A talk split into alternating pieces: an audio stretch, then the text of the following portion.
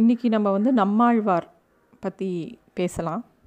நம்மாழ்வார் யார் அப்படின்னாக்கா அவர் வந்து ஆழ்வார் திருநகரின்னு சொல்லிட்டு திருநெல்வேலி பக்கத்தில் ஒரு ஊர் இருக்குது அங்கே பிறந்தார்.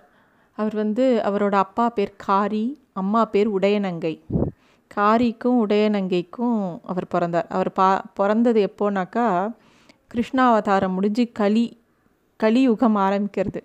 கலியுகம் ஆரம்பித்து கரெக்டாக நாற்பத்தி மூணாவது நாளில் நம்மாழ்வார் பிறக்கிறார். இது இதில் என்ன அதிசயம் அப்படின்னாக்கா இந்த குழந்த பிறந்த உடனே எல்லா குழந்தையும் பிறந்த உடனே அழும். ஆனால் இந்த குழந்த அழவே இல்லை. நம்மாழ்வார் அழவே இல்லை. அழலை பசிக்கு பசிக்கிறதுன்னு சொல்லலை. எதுவுமே இல்லை. எந்த மூமெண்ட்டுமே இல்லை அந்த குழந்தைகிட்ட. அந்த உடையநங்கை வந்து ரொம்ப தவி தவிச்சு போகிறா நம்மாழ்வார் பேரண்ட்ஸ் ரெண்டு பேரும். இந்த குழந்தைய என்ன பண்ணலாம்? அவர் வந்து காரிங்கிறவர் வந்து ஒரு சின்ன சிற்றரசர் மாதிரி.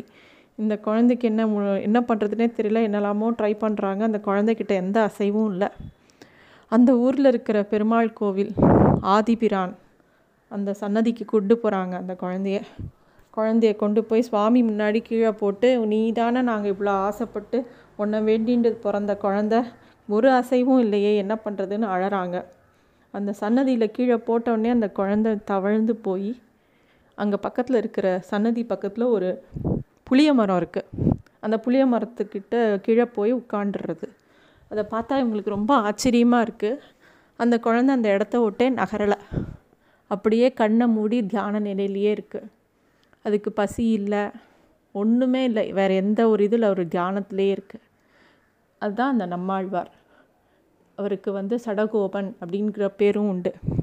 எல்லாரும் பிறந்த உடனே குழந்த பிறந்த உடனே அது வரைக்கும் அம்மா வயத்துக்குள்ளே இருக்கும்போது கூட அது ஞானஸ்வரூபமாக தான் இருக்கும். அந்த குழந்தை வெளியில் வந்த உடனே சடை அப்படிங்கிற ஒரு காற்று வந்து தலையில் அடித்து எல்லாத்தையும் மறக்கடிச்சிருமா தான் எங்கேருந்து வந்தோம்? தன்னோட இது என்ன? இந்த ஞானத்தை அடிச்சிருமா? ஆனால் இந்த குழந்தைக்கு மட்டும் அந்த சடங்கிற காற்று அடிக்கவே இல்லை. அதனால தான் இவருக்கு சடகோபம் அப்படிங்கிற பேர். ஸோ இந்த நம்மாழ்வார் வந்து அந்த புளிய மரத்தடியில் தியான ரூபத்தில் இருக்கார். இப்போது மதுரகவி ஆழ்வார் அப்படிங்கிறவர் வந்து பில்கிரிமேஜ் ஒவ்வொரு ஊராக போயிருக்கார். அப்போ அயோத்தியில் இருக்கும்போது அவருக்கு வந்து ஒரு பெரிய ஸ்டார் தெரியறது. அந்த ஸ்டாரை என்ன இது? புதுசாக ஒரு ஒளிமயமாக தெரியறதே? அப்படின்னு அவர் பார்க்குறார் அவர் ஞானத்தை தேடி ஊர் ஊராக ஒவ்வொரு திவ்ய தேசமாக போய் பெருமாளை சேவிச்சுண்டு எனக்கு வந்து ஞானம் கிடைக்காதா? எனக்கு ஒரு நல்ல குரு கிடைக்க மாட்டாரா? என்னை நல்வழிப்படுத்த மாட்டாரான்னு? ஏக்கத்தில் இருக்கக்கூடிய ஒரு ஜீவன் அவர். அவருக்கு இந்த மாதிரி ஒரு ஒளிவட்டம் தெரிஞ்ச உடனே இவருக்கு வந்து என்னமோ ஏதோ ஒரு விஷயம் இருக்குது இது நம்ம கணக்கு மட்டும்தான் தெரியறது. நம்ம இதை நோக்கி போகணுன்னு அதோடையே ட்ராவல் பண்ணுறார் அயோத்தியிலேருந்து அது கடைசியில் வந்து திருநெல்வேலி கிட்டே இருக்கிற ஆழ்வார் திருநகரியில் வந்து அந்த ஒளி ம வந்து நேராக அந்த கோவில்கிட்ட போய் மறையிறது.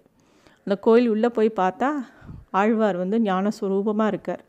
அதை பார்த்த உடனே ஓ இவர் தான் இவர் தான் குருவா? இவர்கிட்ட கொண்டு வந்து விடுறதுக்கு தான் இந்த ஒளி வந்ததா? அப்படின்னு அவர் யோசிக்கும்போது ஆனால் இவர் தான் அசைவே இல்லாமல் இருக்காரு அப்படின்னு பார்க்குறார். பக்கத்தில் இருக்கிற ஒரு சின்ன கல் எடுத்து உணர்ச்சி இருக்கான்னு சொல்லி லேசாக ஆழ்வார் மேலே போட்டு பார்க்குறார். ஆழ்வார் மேலே கொஞ்சம் சலனம் ஏற்படுறது. அதை பார்த்தோன்னே சரி உயிர் இருக்குது அப்படின்னு தெரிஞ்சுடுறது இவருக்கு. உடனே இவர் கேட்குறார் செத்தத்தின் வயிற்றில் சிறியது பிறந்தால் எத்தை தின்று எங்கே கிடக்கும்?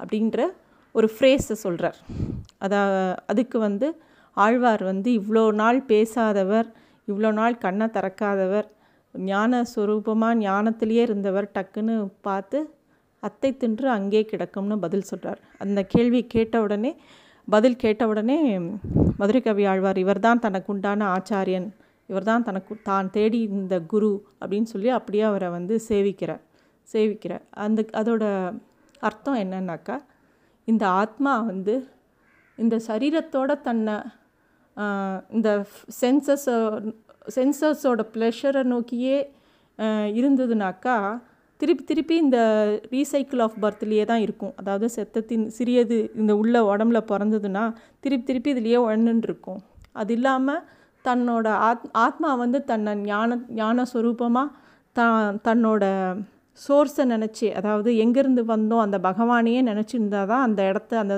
ரீசைக்கிள் ஆஃப் பர்த் விட்டு வெளியில் வர முடியுங்கிறது தான் அந்த சின்ன ஃப்ரேஸோட அர்த்தம். அப்புறம் வந்து ஆழ்வார் வந்து மதுரகவி ஆழ்வார் வந்த உடனே தான் அவருக்கு வந்து மெசேஜ் வந்துடுறது. அந்த மாதிரி அவரோட காரியத்தை ஆரம்பிக்கணும்னு. அவர் வந்து நிறைய பாசுரங்கள் பாட ஆரம்பிக்கிறார். திருவிருத்தம் திருவாசிரியம் பெரிய திருவந்தாதி திருவாய்மொழி இதெல்லாம் எழுதுகிறார் திருவருத்தம் வந்து என்னன்னாக்கா நம்ம இந்த உலகத்தில் என்ன திருப்பி திருப்பி ஒரு முண்டேன் லைஃப்லேயே நம்ம இருக்கோம். இந்த வாழ்க்கை இந்த பூலோக வாழ்க்கை ரொம்ப அன்பேரபிள் அப்படிங்கிறது தான் அதோட கான்ஸ் அதோ அதோட சாராம்சம். திருவாசிரியம் ஃபுல்லாக பெருமாளோட அழகை வர்ணிக்கிறார்.